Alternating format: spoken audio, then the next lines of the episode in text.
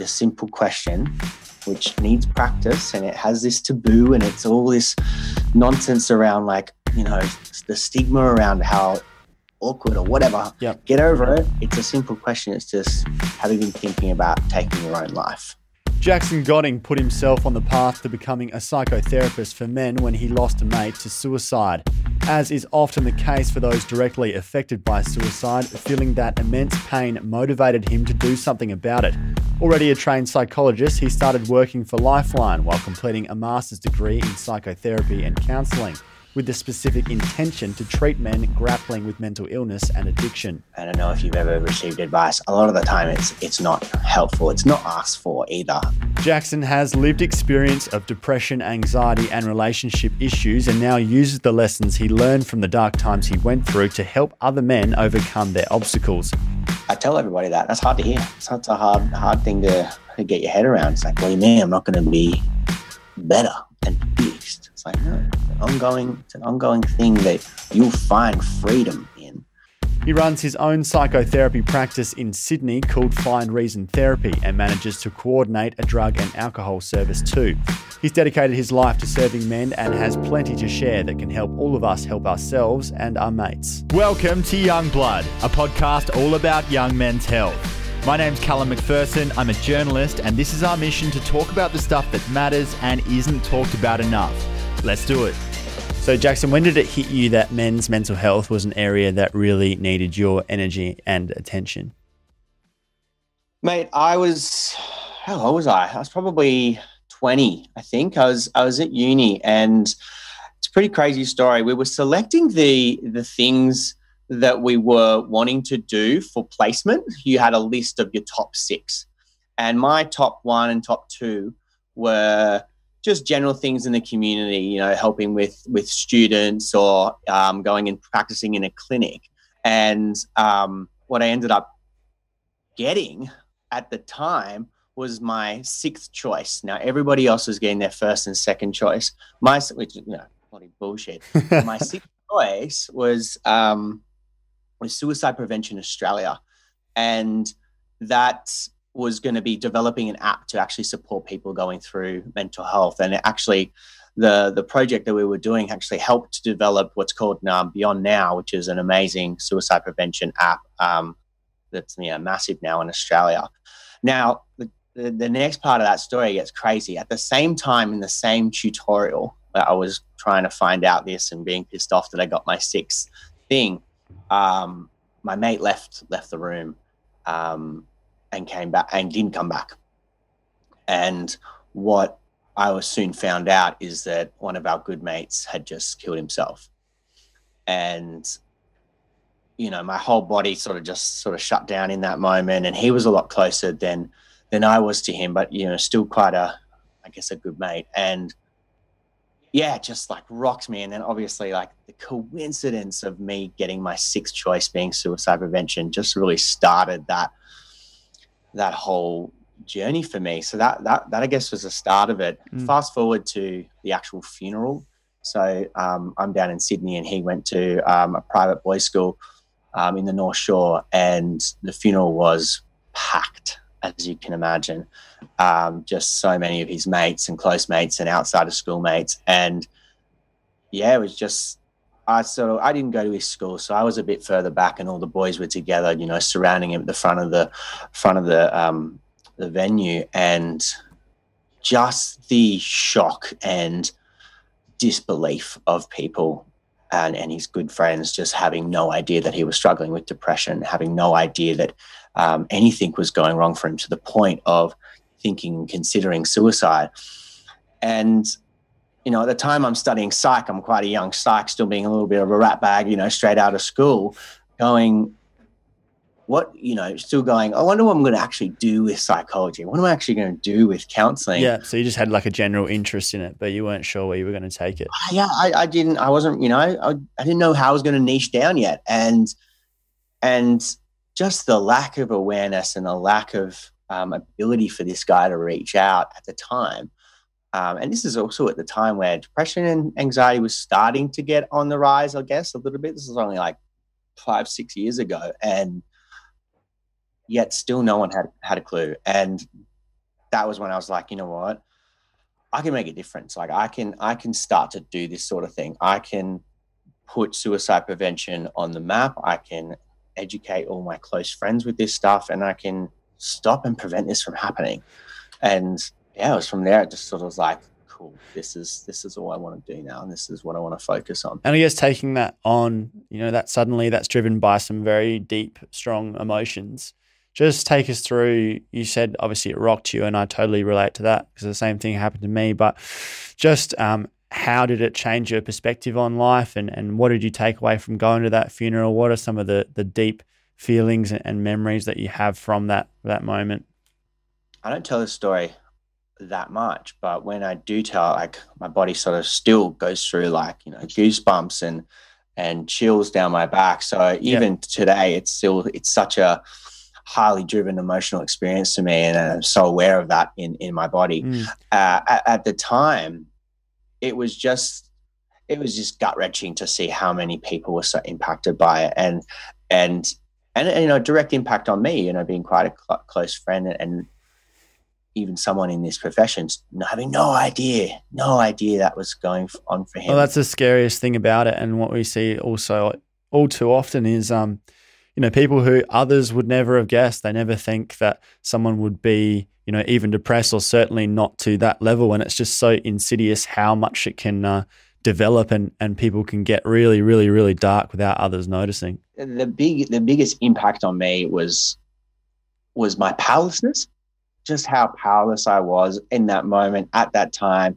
And then, you know, coming out of the doors of, of that funeral and just seeing that pure grief of of each, like, you know, strong young man coming out of there, bawling their eyes out and not knowing how to control or contain themselves. And I think that, I guess the power in that, there's a lot of hindsight there where it's like, you know, witnessing that sort of thing and the power of what what these feelings have have created for so many people was was actually a big part of the drive that goes. There's a reason people are so emotional about this stuff, because they did not want it to happen and they wish they could do something about it before it was too late. The thing that really struck me going to my friend's funeral as well was how many people there were there and how many people were so desperately upset by it. And it just showed that there were all these people there for him who loved him this much, but yet he got himself into a state where he couldn't see that. And I, I think probably saw himself as a, as a burden. And uh, it's just like people who end up uh, in this state, they have so many people around that, that do love them that probably they could reach out to, but it's, it's, it's lost in that, um, in that spiral. Mm. Yeah. Yeah, definitely. Definitely think it's, um, you know, I, I, I probably experienced it similar, similarly, a lot of those feelings in my past as well. I actually might, might have happened after that, not directly related to that, but just through my own difficult relationships and, and um, you know, just learning how to, what my identity was and learning more about myself and, and going through some really tough and hard challenges. Um, the big thing for me was really noticing depression come in and, and letting it be really overwhelming and taking control, and then the anxiety on top of that. And then that masked with the fact that I am a professional trying to study to help people, and I was afraid to ask for help. Mm. I was I was terrified that if I'm unwell, how the fuck am I supposed to be well for others? Yeah, and uh, you know, like and, and help them, and and that really played a lot on my mind. And there was a point where I was suicidal, um, um, you know, briefly for for one point in that, and the, the massive part of all that was, you know, I really, I really resonated with anyone that's that's been through that stuff, and it is that dark, dark place that you were saying that that is doesn't really it doesn't it, it defies logic and reason. Well, I suppose that that's probably helpful to you now because it allows you to understand that depth of feeling, and you can really relate to sort of what people go through and the fact that it's not necessarily logical. You know, a lot of it's emotional, and you understand that better than most, which must be really useful in your um, professional work. When did you experience your mental health struggles?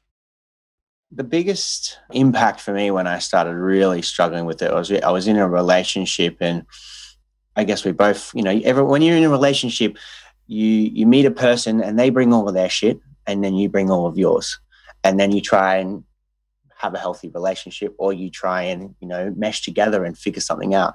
Now, it, that has so much variables of whether that's going to go well or not go well. And for me, um, I really struggled, and and I really started to have a big impact with my depression. And, and yeah, I think I was about twenty, twenty-two, twenty-three.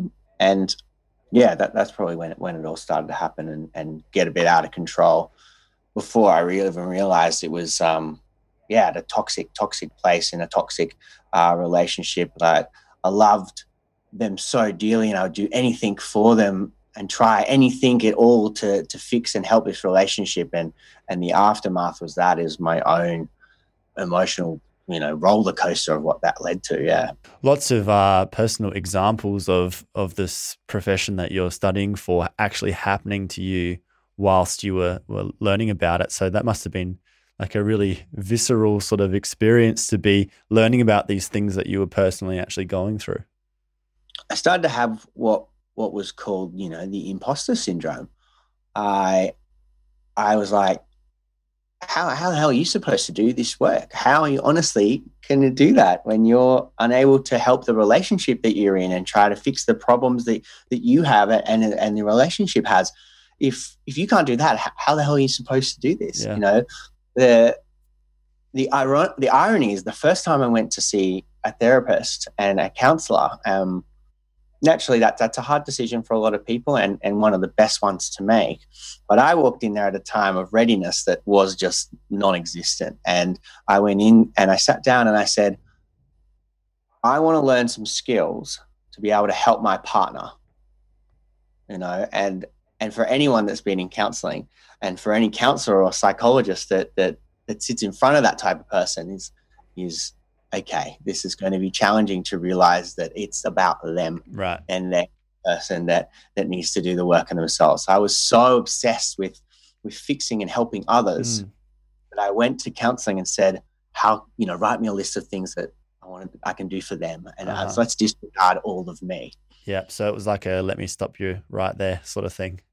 Mm-hmm. He started to tell me, um, you know, uh, you know, some hard truths is you need to work on you. And I was like, don't be ridiculous. You, you have no idea what you're talking about. Where did you even study? You know, um, but you know, soon, soon, quite a, a while after that, I realized how right he was. And that was the biggest part of my journey, is starting to really look inside myself and really find out what it was, uh, the role that I play in relationships and, and what it means to me.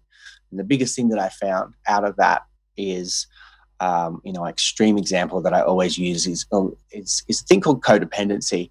And to describe that, I say, if you, if you, my loved one, were, were cold and you asked, you know, and told me that you were cold. Now, a normal person reaction might be, all right, I'll take my jacket off and I'll keep you warm. Now, a codependent, or myself, for the best example, is I would say in response to that, I will light myself on fire to keep you warm. Yeah, so totally sacrifice your yourself for what you imagine is the needs of someone else.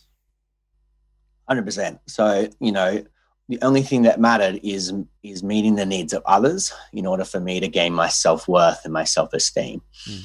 And, you know, that's how I lived. And And that is my default to this day, that I really have to challenge and work on. And it's taken a long time to get to that point through, you know, vulnerability, intense self-awareness, and just, you know, reflection on really breaking that stuff down so that I can understand how to not only be okay for me, but then be able to support other people. And how have you been able to overcome that depression and, and anxiety and, and do all that self-work? And what what have been the things that have really allowed you to grow from that experience and, and now be able to help people? The biggest thing is, and the number one and the first best starting point is is awareness. You know, if you're if you have the light off and you try to find something, you're gonna struggle. But when I was able to, I guess, start to turn my light on, or, or dim a switch and slowly bring it on, and ha- start having awareness about what it was that that was happening and the role that I play in my own life and in relationship and in um, you know, just anything to do with how I interact with the world, you know, it had to start there. From there, you know, it, it's tra- it was trial and error. It was really trial and error. I was very, um, I leaned towards coping mechanisms that are negative, you know, drugs, alcohol, you know, toxic relationships. You know, if these are all your defaults and go-to, you have to really challenge and, and think about things in another way of how you're going to do this. I found yoga, and yoga was so powerful and, and all about connecting the mind and the body and really regulating myself and learning what, what was happening and going on for me. And, and I think that was the best thing I did. What I found, though, is, you know, all of a sudden I was at Bali, Bali yoga retreats and, and doing yoga retreats in Sydney and then doing it every single day. Mm. And I turned it into this addiction. Right. I turned it in. It was my only way to cope, and I'm going to throw myself at it, and started being, you know, bloody vegan. Yeah, yeah. So your ego latched on to being that guy. Yeah. So I thought, I found this saving thing that's going to help me, and I'm just going to jump on it and hope that for the best. And yeah. again, you know, like I said, trial and error. I had to learn how to moderate, how everything needs to be taken in moderation, and and find an, a, a good, comfortable balance. And, you know, yoga is a good example of actually finding that equilibrium with yourself and finding what's going to work and not work with you. Um, that was a big part of where I started. That coupled with a lot of therapy, finding the right therapist and just being able to talk through that stuff. Um, overall, that that that's coupling all the things that you need to do uh, are so important to find you and understand you. But from there, it's about what you do to look after that, you know, that new thing that you found about yourself or that new identity that you so now cherish.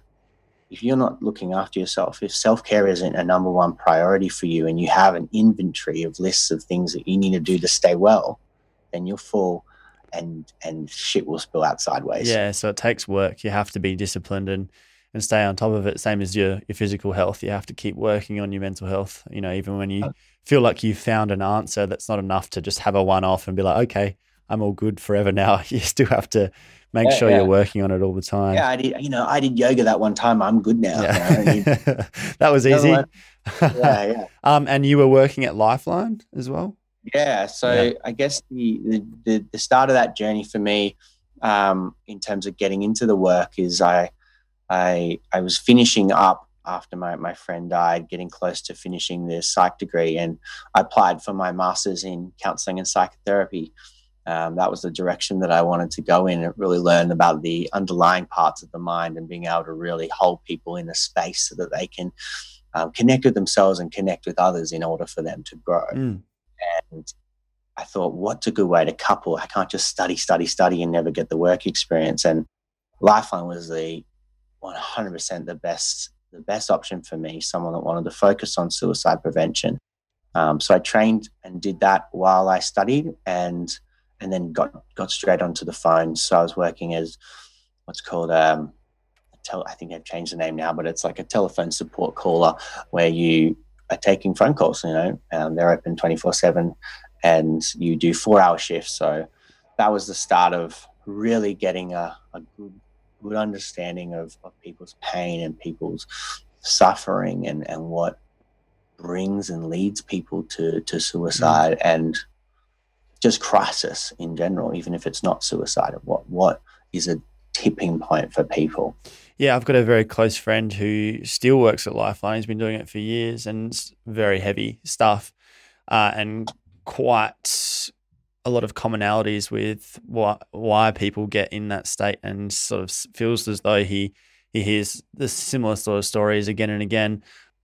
How did you find working for Lifeline and, and constantly being confronted with those really tough stories and having to be very careful about what you say to these people who are in this vulnerable state? And it's a very intense job to take on, and a lot of people do it for free as well. So yeah, what did you notice lots of those people had in common, and how did you keep yourself from, you know, taking it on too much and getting too brought down by it? So yeah, I was I was volu- I was volunteering as well. So I guess I'd, I'd clock in at about six o'clock and do my four hour shift once a week. And you got to be in it. You got to be in a space. You have to be in a in a good, clear headspace to to walk into that. even just the the feel of a Lifeline centre is, you know, you're there to be someone's hope for, for that, for the next four hours. And any phone call, at, and I think at one point, uh, quite regularly, you would be the only person available to talk across the whole of Australia. Wow.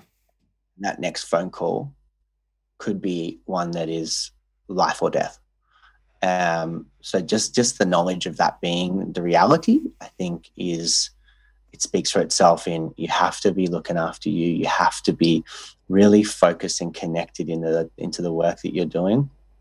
Um, but yeah, it's tough. Um, they're so good at training at Lifeline, and they're, you know, they're training people that aren't in my profession. They are training. I used to sit next to a, a miner, you know, that just wanted to give back. You know, they, they got to really educate people, just everyday average Joes, to do that sort of work. And, you know, they have to encourage reflection, journaling, supervision to, to keep a level head with that stuff, because it, it doesn't take many calls for you to go, oh, that was a lot. And that was yeah. a big, that's four hours. Yeah, really full on. What were the uh, things that you often heard from people that was driving them towards being suicidal or, or really struggling in those calls? I think the, the big, the big common factor, I mean, definitely for men is, is their identity and not knowing who they are. Um, and the way they respond to that is in, or react to that, probably more appropriate, is in their loneliness and their pain. And then overall overarching and binding to all that is their shame. So I'm not good enough. I don't matter. I don't deserve. I'm not worthy. All these really, really old, deep-seated core beliefs mm. that we all learned from a very, very young age that play out, and they're distorted views of the self that we carry. And for those that, I guess, have lived with some traumas or some very difficult things that have happened in their life or run into a crisis, that's the message that's going to pop up. And that, that message is, is like a shit mate that keeps telling you you're a bad bloke. Yeah. And And, you know, that's real, it's relentless. And that was really common. It would be one of those messages. Mm. You're like, story, story, story. And now I'm not good enough. Story, story, story. I don't matter. Yeah. It would be that where you connect with them in the way that they go, they're, they're in pain. Yeah. And so you'd see those, those patterns pop up again and again. Um, what would you say, what advice do you have to guys out there who aren't clinically trained, you know, they're not professionals in this field, but they've got a mate or they've got a loved one who is really struggling, and, you know, hopefully they, they come to them and they open up to them, but what do we say, or, or what do we not say? How, how can we all respond in that sort of a scenario? Because it can happen to anyone, and it's hard to know how to be prepared for it as well. I think it's such an important question, Callum. I think that's something that we're getting a lot better at, and being able to understand mental health. What I will say is the, the most important thing is, is shut up. You know, from a counselling, shut up. Um, but listen, essentially, is hold all your misconceptions and, and judgments and, and beliefs about what you're doing is wrong and how could you do that to me, all that sort of shit. You, you know, just put that aside for, for, just now, yeah. You know, complain about that after to somebody else, but in that moment you're there to listen, and they and and you're there to to hear them out. Mm. And that might not be suicidal ideation straight away, but it's pain and struggling and um, grief and loss or whatever it might be. Yeah. You, you're there to listen.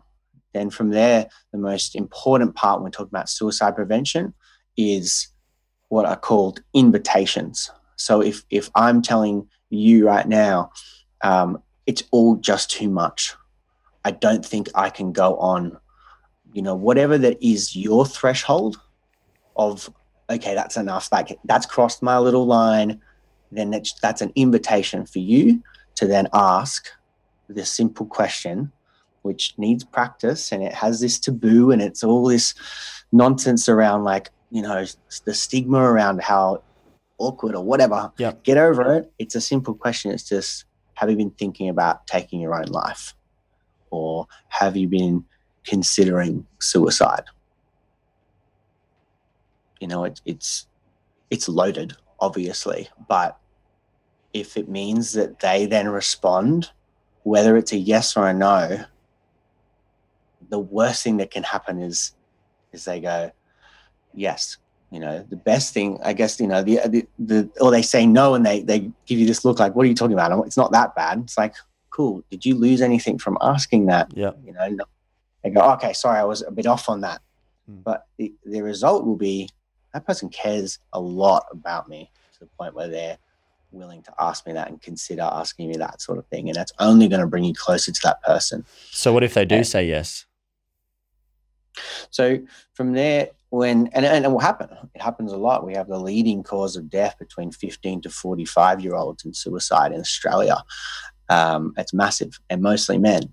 So, you know, a lot of the time there will be a yes, or there will be a, a yes or maybe or whatever it might be. From there, it's you got to look at your own capacity of how much you can take on at the time. Um, it's an emotional thing. It might be your closest friend, might be your your family. Um, so you got to be able to check yourself and be sure that you can, I guess, hold that space for them. But again, it comes back to that, you know, listen, hear what they have to say, um, figure out where they are with it. You know, if it's imminent risk, then every single time you're calling the police, you're calling an ambulance. If it's like right then and there, you're getting someone to call. You know, that's imminent risk, so immediate danger. Um, and then the scale sort of bends and turns. So it's about hearing them out and listening to them, seeing who else they've told, being able to find out um, a little bit more information just by listening and, and I guess getting some questions back to them and, and seeing what support they have around them and try and encourage that sort of support. Because it, it, how do you advise them, or do you advise them to say, oh, you know, and I think it, it might often put people off, or people be quite uncomfortable telling others to go and, you know, see someone, go and go and get help. I mean, that's part of the reason that we do these podcasts and that we're all in this space talking about this stuff, is we want to make it more normal so more people are comfortable doing that. But uh, for someone who's not a professional to try and advise someone in that situation can be quite intimidating, and, you know, they feel like they're frankly unqualified. So is there a a time or a, a way that people can tell whoever it is to go and get help from someone, or can they give practical advice in that situation? Is it subjective, or is there one thing that everyone can do other than, like, you know, once you've assessed the situation and you've listened and you, and you've done all that, uh, it's like, you know, what, what now? Do I call someone for them? Do I, you know, what, I'm, what do we do? Again, it's, it's um a big, Big question with so many variables and factors. I mean, it really depends on where they're at with with their answers around it and how imminent, moderate, low risk, I guess it is.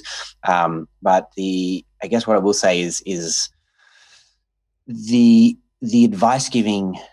I don't know if you've ever received advice. A lot of the time, it's it's not helpful. It's not asked for either, mm. um, and that can land poorly, and you lose that connection with them. So yeah, and that's the fear that that everyone has in that sort of situation. Yeah, and And it goes down the same line when we say too quickly, go and get help, go and seek professional. It's dismissive. Yeah. It's, I can't handle this because this is too much for me. It has nothing to do with them. That's too much for me. Go and seek support. Have you tried calling somebody else? Have you tried reaching out for a professional? Mm. Too soon, too soon, you know, listen to that story, hear them out a bit, and and and try and meet their needs and ask, what do you, what is it that you need from me? How can I support you right now? From there, you know, your answers are really going to drive what, what comes next. But they're telling you for a reason, or you, or you've gotten them into a conversation or a connection where they're vulnerable enough and open enough and safe enough to tell you. They've chosen you. So why, why, why you? Why are they telling you? And that means that there's there's a lot in there. So what do you need from me, and how can I support you? And then that answer might be, I just need you to listen to me for now and just hear me out and be there and help me and, and keep me safe. All very possible within your own realms. Where it starts to become out of our, our capacity is that's when we start to go and let them know, you know, I, I can do so much for you right now. and I can support you in this way, or, but maybe what you're asking or what you're needing means that we need to bring somebody else into this, or, you know, we need to, have you thought about telling your family, or have you thought about um, doing this? But, but once that's safe enough to do so. Okay. So you really want to try and build that trust um, and show up to what they, the trust that they've just put in to you, and make them feel safer and make them feel like you're you're there for them and you're willing to do as much as you can. And then from that point, then ease into the next steps after that. Yeah. Uh, yeah. And I guess I, I just want to clarify that, you know, we're talking about, you know, thoughts. We're talking about thoughts of suicide. So it's, it's conversational. It's not um, imminent risk. And that, that, that's really important. Where it, when, when it's imminent, we take a, a much stronger and different approach with what we can, we can handle and what we have capacity for.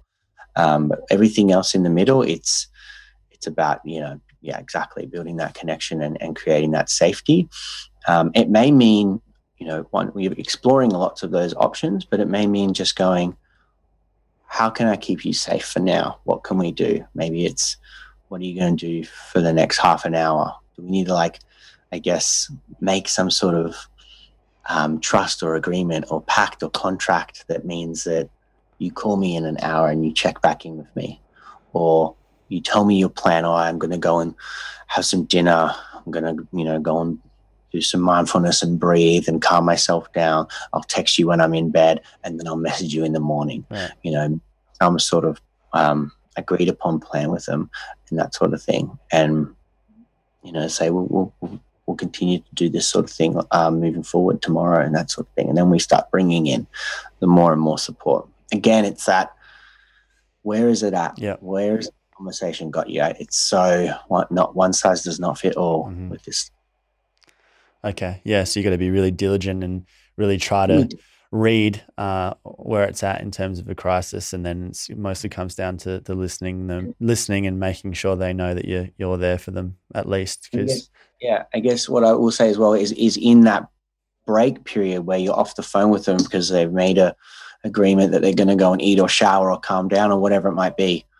The amount of calls I used to take for people reaching out and asking what they can do for their for their friend, yeah, for their family, you know, ring Lifeline thirteen eleven fourteen and actually just say, this is my situation, this is where it's at, and get that support. You know, that'll refuel your cup up to a point where you can then give out some more to somebody else. Yeah, so don't feel like you have to do it alone, uh, and that those services are only for the person who's happens to be suicidal. They're also for those who are around them who need to help them. I think that's a really important point to make, that you you might not think of in the moment, that you can actually go and get help in a way that isn't going to feel like you're betraying that person's trust or or whatever it is, and that that's probably the responsible thing to do.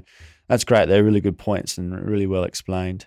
Um, so why psychotherapy? Why go down that route uh, to help people versus the the other directions that you can go in, and and what have you found from working in that area that's able to have a specific impact on on men? Mm. So um I just wanted to I just wanted to help people. I just wanted to start doing the work, you know, and, and you can do different paths in psychology and counseling and psychotherapy, and I was so keen to just do this work. I don't need a title that says, you know, I'm a clinical psychologist, or I'm a counselor, or I'm a psychotherapist. I just want the I guess the paper that then says I can go and do work with with clients and work with people. And that was the option that I chose. Little did I know that as soon as I got there, the first day, the first workshop, they they said, pick a person, take them into that counseling room and counsel them. To which I was like, what do you mean? You know, I've been reading this book trying to figure out how to do it the whole time. And they said, go and do it. You'd be surprised how much you already know, and surprised how much this is that's not able to be taught, and it's just a natural yeah. connection that you're able to make with someone. Right. So, I mean, that set up my my reality of what I think about psychotherapy is it's about the other person and you in that relationship. And I'm very, I guess, relational in, you know, like we're talking now. Like I, nothing else matters at the moment. I'm just, I'm having a conversation, we're connecting, and I'm being raw and authentic with you. Yeah. Now, whoever walks through the door mm. is, is going to get that me no matter what. And that's where I think most of my therapy and, and work is. And as a psychotherapist, you know, I choose to be that. I can I can do modalities and blah, blah, blah, and all this shit, you know, C B T, D B T, all the therapies and stuff that there is out there and all the evidence and stuff like that. But, I, you know, at the end of the day, no one's going to listen to any of that shit if you don't build a relationship and connection with them that allows them to feel safe and be held. Um, and I really found that with, with psychotherapy.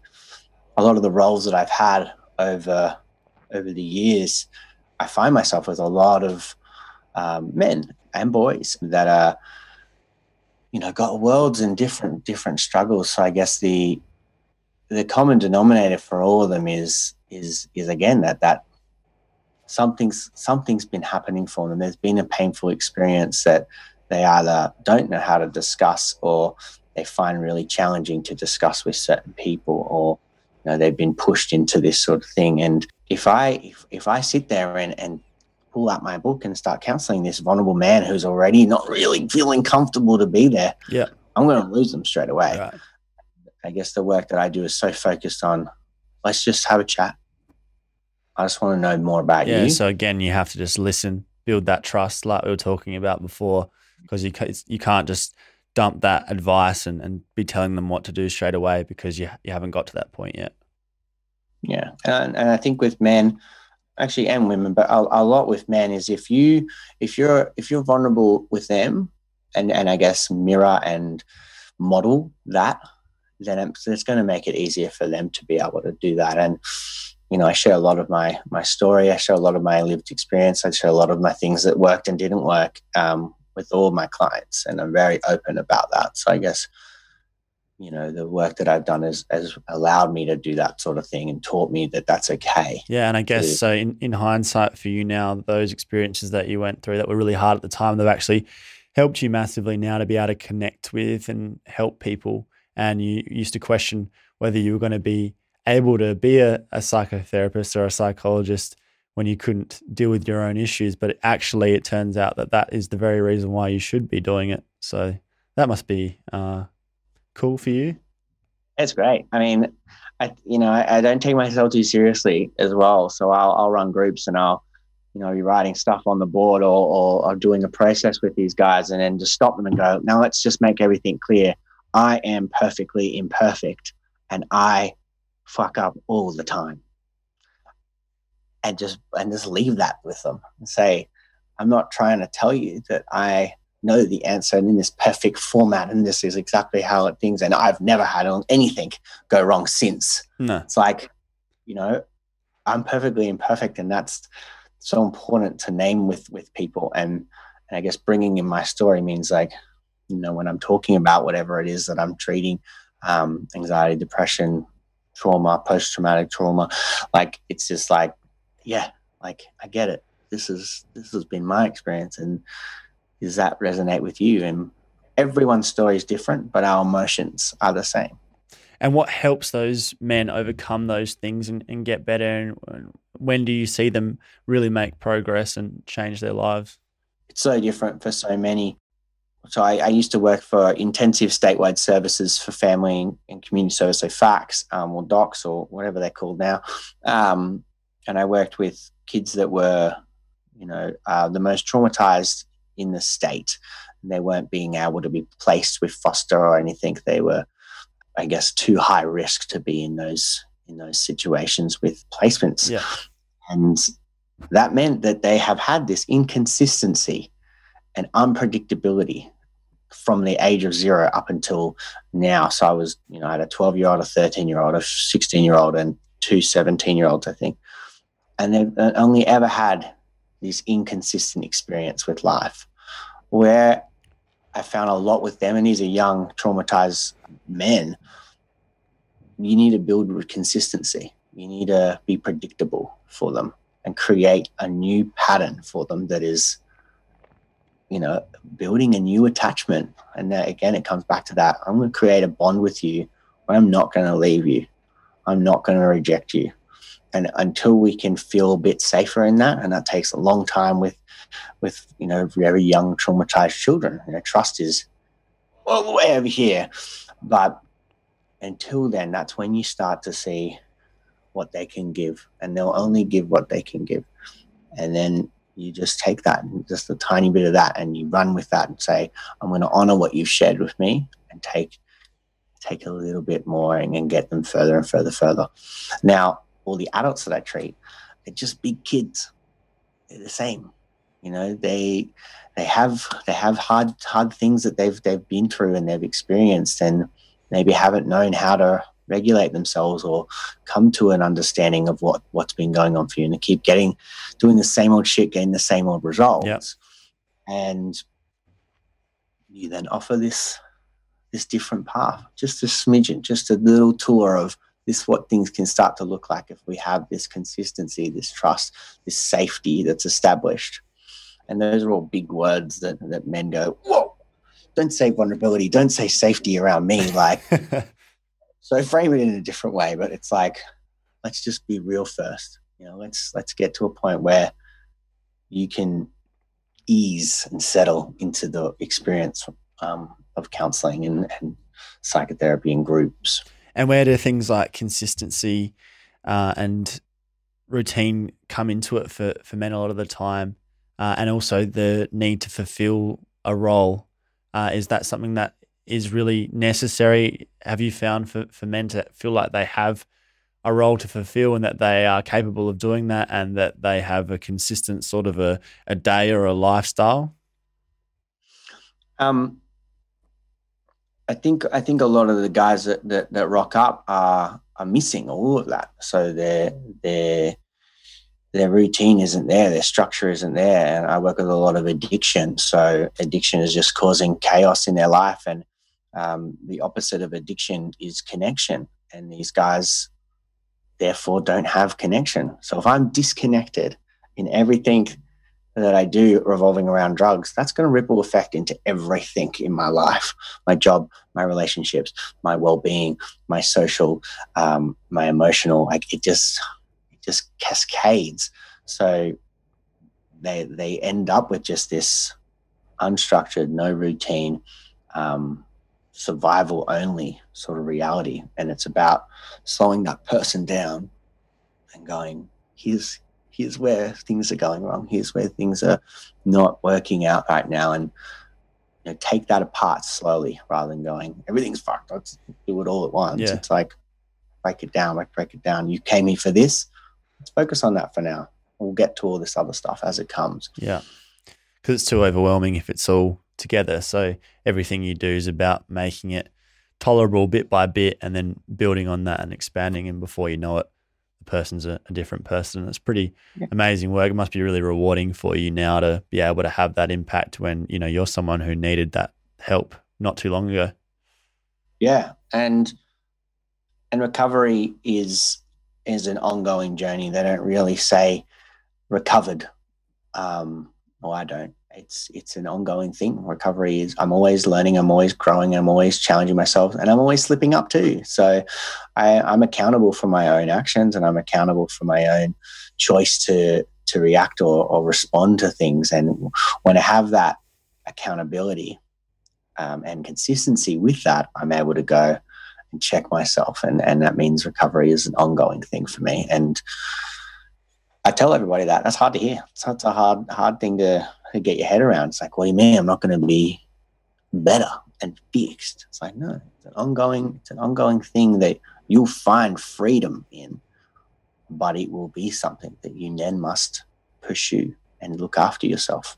We all have to do it.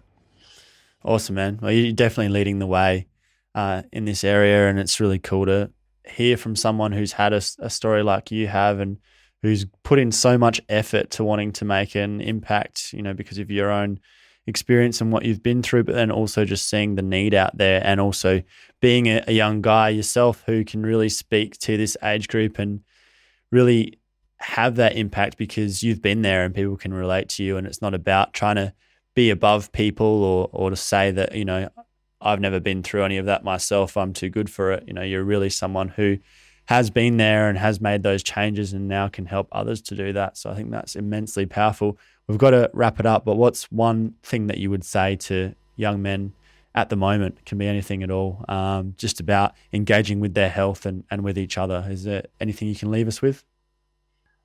You've got to look after yourself first. Um, the rest will come, you know, being able to help others will come, um, being a provider and being that role that men, men are meant to have in our stereotypical society, is that that stuff will come and will be achievable if we're able to reflect and, and look internally into ourselves first.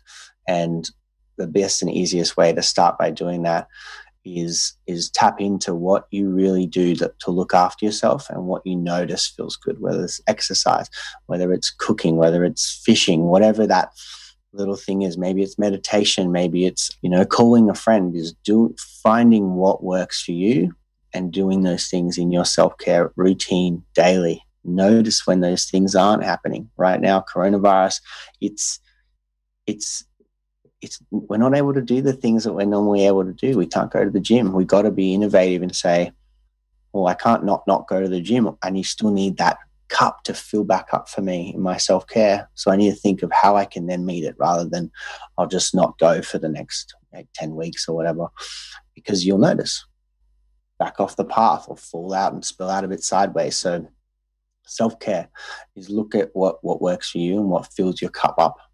Thank you so much for coming on and, and sharing that stuff. You just, you know, you say it in such a easily digestible, uh, real way that I think people will Thanks. resonate with. And that's obviously a, a big part of your success. So keep doing what you're doing, keep leading the way, and let's uh, stay in touch, man. Also, um, just quickly, just tell people what your podcast is and where they can find that. Yeah. So, um, I have a podcast as well. It's called uh, Reason with Me, where I talk about ideas and topics and, and different conversations that would challenge the mind and all re re relate back to our connection, our mental health, and our well-being. That's all across um, Spotify, all, you know, Apple Podcasts, all the things. Um, and you can find me on Find Reason Therapy. Um, I got online um, counselling, but also face-to-face counselling as well, and heaps of blogs and other information that you want to get on there, and access to the podcast on there as well.